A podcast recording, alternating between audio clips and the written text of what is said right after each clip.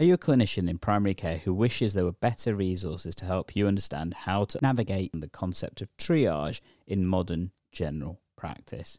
Well, boost your triage skills with our dynamic five session live webinar course tailored for primary care clinicians. Led by myself and Dr. Ed Pooley from Difficult Conversations, this comprehensive training covers all facets of remote patient triage, whether that be digital, on call, or other opportunities. Through this course, you'll gain practical knowledge, exclusive hints and tips, and direct access to myself and Ed through open Q&A sessions of the course. Elevate your ability to manage primary care challenges effectively and confidently, and most importantly, safely. Register now to transform your triage approach at bit.ly slash GP triage course, the GP in capitals, and we will definitely catch you then. A 3% pay rise what does that actually mean across the board for general practice and for NHS health services? And how viable is it? We're going to cover that in this episode as we talk about the new 3% suggested pay rise for NHS staff and what that means for general practice, partners, and pretty much everybody else. Let's take enhance your primary care and learning.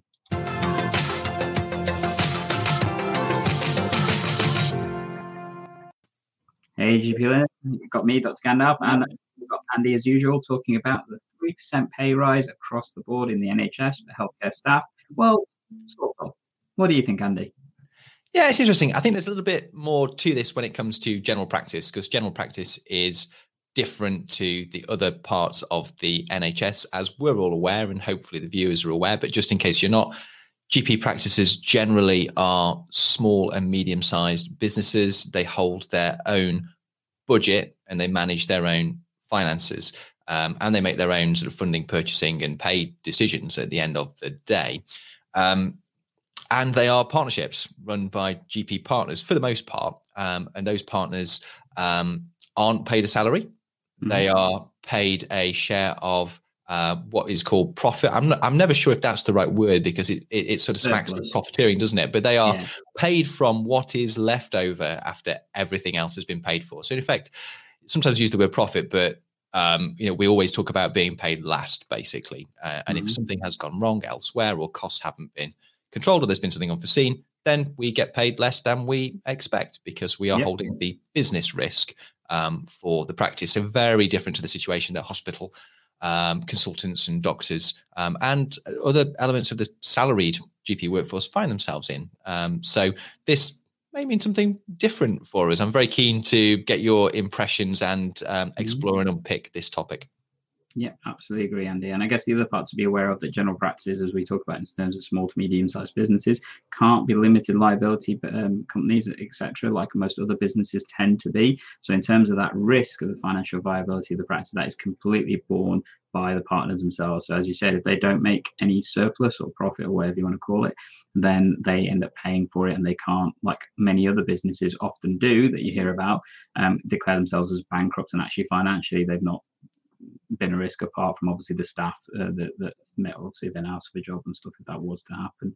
But I guess the key reason why we're raising this is a, a couple of days ago it was announced that the DDRB, so the I've forgotten what exactly it stands for, the Doctors and Dentists Review Board, that basically decides how much of an uplift um, NHS staff in particular should receive, um, uh, was confirmed by the government. So normally they make a recommendation to the government of the pay increases or changes that should happen to various parts of the NHS staff, and then the government decides what they give back in March, they initially indicated they were only going to give a 1% pay rise, despite all the amazing work that the NHS has done over the COVID pandemic and everything else. Um, but as of a couple of days ago, they've changed that to agree to the DDRB recommendation, which was 3%. So that is for things like nurses, that is for paramedics, that is for other members of staff, but specifically for general practice, that's going to be your practice nurses, your admin teams, and your salaried GPs that will not be for the GP partners because it's the practices that have to pay this, not the NHS, shall we say. Hmm. Um, so that, that's the situation, Andy. Is that your interpretation of it? Uh, yeah, I think that's the situation. I think it's going to be interesting if we just pick a little bit at this to see what it might mean for for mm-hmm. GP practices, and then particularly, I suppose, both sat here as GP partners for GP partners because we need to unpick the business implications yep. of this, and I'm sure we'll have to um, get our spreadsheet and our calculators out and go even deeper than we're going to do in this episode to, to mm-hmm. really work out the implications. Um, but yeah, so I mean, the initial, initial reaction, Gandhi, just in general for the um, the NHS workforce, three percent within the current um, pandemic context. Context. What's putting general practice to one side? What's your general reaction to the three percent figure? Bit of a smack in the teeth that would be my view. Um, so mm-hmm. obviously over the past 18 months, the NHS and the healthcare service as a whole has basically stepped up and rapidly and significantly changed the way it does things to try and keep as many patients safe. Um, we, on top of that, have obviously delivered a, a world-beating vaccination program to the population to make sure that you know the England can and the UK itself can be as operational as quickly as possible. And we've tried to do our utmost best, despite several decisions made by our government to keep the population safe and things. Um, and for that, the reward they're then having is a 3% increase in pay, which is not even in line with inflation over the past couple of years and stuff. So, yeah, doesn't taste very nice, does it, Andy? Yeah, I think I was hoping to see a, a bigger figure. I'm going to be devil's advocate slightly and um, mm-hmm. say, well, but you know, we're also looking at a situation where um, you know, a number of people's so healthcare work has been really, really challenging, and people have sacrificed an mm-hmm. awful lot over last year. So, I mean, we have to absolutely acknowledge that. Um, there are other sectors that are just beginning to come out of um, of lockdown, where the outlook for those jobs is really, really, really uncertain, and it's really unclear yeah. what's going to happen. So, so um, some elements of the country may look at a three percent pay rise in what is considered a sort of relatively secure industry, come rain or shine economically, healthcare jobs are traditionally fairly secure. Um, pe- people in other industries may be looking, thinking, actually, I wish wish I had a guaranteed job and a three percent pay rise when they're looking at redundancy. So, just sort of providing a little bit of balance there. Um, mm-hmm. that, being, that, being, said, you know, it's three percent after a horrible um, time in the pand- pandemic, um, and uh, that's on the back of you know years of underfunding and struggling to uh, recruit sufficient numbers of doctors, nurses, healthcare professionals, carers, and so forth. This doesn't even talk about carers actually, and um, people who work in care homes and yeah. social care, uh, and I think they, if anything, I mean they, if we get three percent, they deserve more than that because Agreed. for many of them, their starting point is is is lower than it is for, for many of us who work in the NHS. So yeah, I think it's complicated. Um, I would like to have seen seen more. Um, I'm glad that it's more than one percent, that which was what was mm-hmm. suggested previously, and it's in the context of quite constrained government finances. So I, I, don't know. I don't really know what to think. I'm just thinking, meh, really, um, to it. Mm-hmm. Yeah. So shall we start to to pick apart a little bit in terms yeah of... sure. So i know you wanted to share obviously um, some documents. In particular we've got this article by pulse um, that talks about the salary gp pay rise and how it feels like an empty promise because it's not got any attached funding. I guess this is the key thing. The government has said that you know 3% should be given to these members of staff but it hasn't made any direct provision for that 3% to come from the various organizations that would have to pay that 3% there's not been a de- designated uplift that satisfies that increase shall we say at the same time However, so earlier in the yep. year, as part of the sort of agreed, um, I think five year rolling sort of um, uh, funding for general practice um, agreement um, mm-hmm. between the Department of Health and um, and, and BMA GPC committee, um, there is actually, and I, I had to look back and just sort of uh, remember what this document s- said because there was a lot going on earlier in the year when this came out. But actually, there was already some reasonable, I use the word reasonable, um, increases to the main ways that general practice gets funded. So, in terms of the global sum, mm-hmm. um, the amount that we get paid per patient per year, mm-hmm. £96. Try and insure your hamster for that, we always say. Um, that's for general practice to do what it does to provide healthcare. Mm-hmm. and also, QOF, another place where we get a lot of our funding from, similarly a three ish percent increase in that. And then out of hours, similar, similar adjustment um, for the provision that passes to out of hours providers as well. So some people are saying actually you were already getting a three percent increase in your um, in your global sum, your main types mm-hmm. of income. Um, so it's already covered. What say you to that? Well, I, I, guess a couple of the parts to pick from that. So, yes, there has been an increase. That increase was based on previous negotiations that happened several years ago um, as part of the PCN um, and haven't taken into account significant changes I think the entire healthcare service and particularly general practice has undergone over the past year and a half. I think the other part as well that negotiation was also more recently predicated on a 1% increase for staff, um, which was originally the government's intention. So, therefore, actually, does that encompass the increases that would then happen?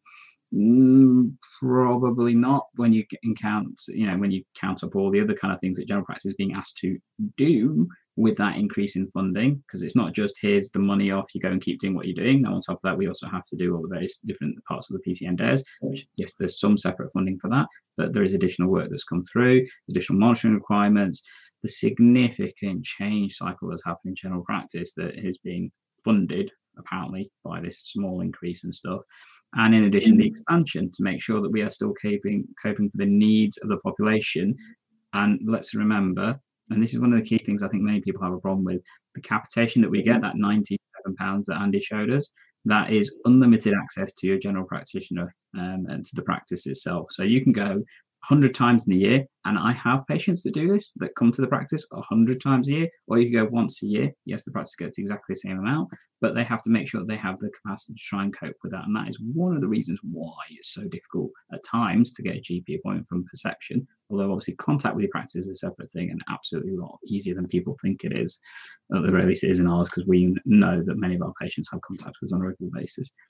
That's how it's funded that's where the funding comes from and stuff. But it's also why the 3% increase is a bit of a challenge because increasing the wage bill, which is the, probably the largest expense for most practices outside of possibly estates, by 3% when your income has gone up by probably a similar amount, but at the same time, the amount of work you're being asked to do has done this as well doesn't balance and therefore where's that money actually coming from and more importantly for those that are then having to have their livelihood based on what's left over it's going the wrong way unfortunately and i don't know about you andy but my pay unfortunately year on year is actually going down rather than even staying the same yeah, that's been my experience over the last ten years of being a GP partner. Actually, mm-hmm. is the uh, the amount of uh, money that you take home is actually stood either completely still or mm-hmm. gone down a bit over over 10 years. and yeah our workload is doing yeah, the workload has increased and the inflation and and there's just been general inflation as well. You know what, yeah. what was a pound in uh,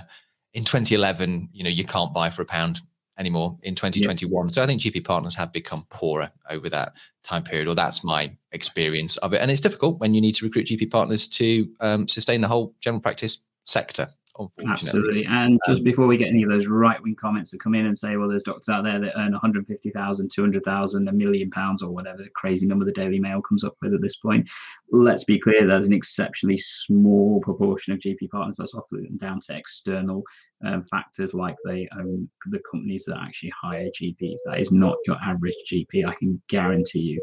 I may, well, I don't know about Andy, but I definitely do not earn anywhere near those levels of finance and stuff despite working about 70 hours a week at the moment. Yeah, ditto over here. Uh, mm-hmm. And uh, I was just going to highlight actually, remember, this is within the context of increasing pressure to increase capacity to meet mm-hmm. the demands of patients. We mustn't forget that pre pandemic, the sorts of conversations we were having were about patients living longer mm-hmm. with more. Uh, more medical conditions, more complex medical conditions, more availability of treatment to keep them alive longer. They require more input, more monitoring, more consultations per year.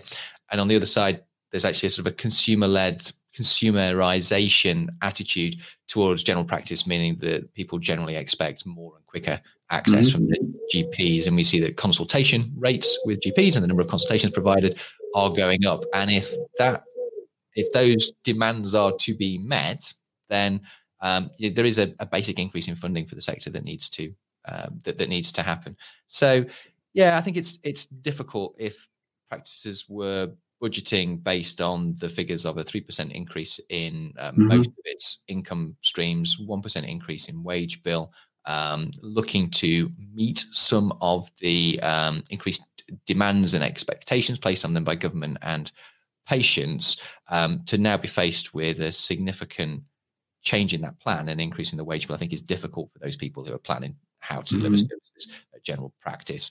I think we will find that services will not improve and expand in the way that was hoped. And mm-hmm. I think we'll see that GP partners, and it's difficult because nobody will be playing their little violins uh, for us. It never happens. I won't hold my breath. But um, I think in- income will again sort of stagnate or go down a little bit. And whilst I don't I don't actually I'm not really looking for sim- for sympathy, um, but I think it is an issue for everybody because the system does need GP partners, and people are stopping mm-hmm. being partners um, regularly. The numbers of partners are going down, so you're looking at a bit of a crisis in the sector if people actually still want any access to their mm-hmm. GP surgeries or decent access. Then um, you know it, it needs to be palatable to be a GP partner, or the whole system will not work. Um, so there's a sustainability sustainability issue that I think the public and the government should be interested in. They're not necessarily going to be interested in how much GPs get paid, but um, the sustainability of the sector should be of interest to them. Absolutely agree. I think there's significant challenges. I know there will be some practices out there that, um, you know, if they were to give the three percent increase, which actually I think a lot of practices want to give their staff an increase. Let's be clear, our staff have been absolutely amazing. They worked you know dedicatedly under really difficult circumstances over the past year and a half. And you know um, to reward them financially for the work they're doing is absolute priority and an important part of it. However making sure the business continues to be viable as a result of that is a, often a challenge and that's a challenge every business has let's be honest with that point but the key thing is if you are working in a situation where and i know this is going to happen in some practices where the salaried doctors those clinicians that are paid to work there as employees are actually earning more than the business owners that creates inequality, particularly if the workload is completely different. And that then creates more frustrations. And like you say, the more likelihood that those partners will say, I've had enough, I can't deal with this, I'm off. And the reason why general practice, in my personal view, is the most efficient form of healthcare delivery, part of the healthcare system itself, is because of the partnership model. It's the reason why it is so cheap. Let's be honest, general practice delivers 90% of the patient contacts in the NHS for less than 10% of that budget. You know, that's what uh, 13.4 billion the entire general practice gets paid roughly. If you go off the fact the NHS budget is 134 billion, you know, compare that to test and trace, they've got 37 billion. And let's be honest, what how effective was that? Well, we're in the middle of Pingate, so you tell me. Um, but those are the comparative differences we are dealing with, and yet the entire general practice is funded for almost a third of what Test and Trace has had resource for in the past year. Imagine how amazing general practice would be if it had that level of funding. Just imagine it for a second. And that's what we're dealing with. But hey, I'm ranting. I apologize, Andy. I know it's sometimes gone that, that low.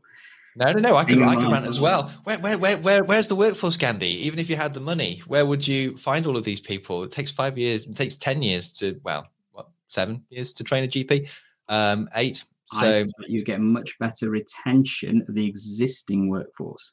That's why where the workforce would come from. Because actually, if you adequately resource general practice to say that it can cover the workload that comes through, I suspect that the workforce that has increasingly been saying they're not going to work full time because it's too difficult, because it's too pressured, because it's too challenging, will then start to say, actually, I can come back because I've got more resources to make sure that the practice can function effectively.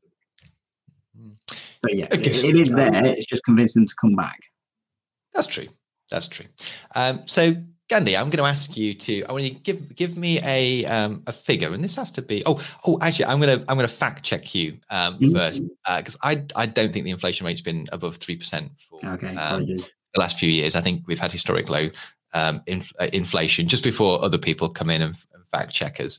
Um, but still, inflation now um, I think is, is is above the Bank of England's two percent target, and uh, many expect it to go higher. So I think there is a mm-hmm. cost pressure on the sorts of things that GP practice have to have to purchase in as well as wage costs. Um, mm. But I was going to ask you a question. So what what should the figure be for the NHS if you were to suggest a realistic figure for the NHS um, pay rise this year? I'm talking, you know, hospital docs as well, just the the headline figure. Um, what should it be? I'll be honest, I don't know because you're right. We are balancing that against other parts of the the industries where they people have lost their jobs. You know, where people are not able to work. Where you know there's been other challenges. I'll be honest, I couldn't give you a figure, and I don't know what the figure is, and I'm the wrong person to ask what the figure is because if you're going to ask me, what kind of pay rise should you give me? I'd ask for 100%, you know. Um, but then I'm realistic. I'm not going to have that. I'm not going to take that. I'm not going to get that but I think what needs to be understood is, is the funding model that fits, sits behind all of this and that it needs to be equitable and sustainable.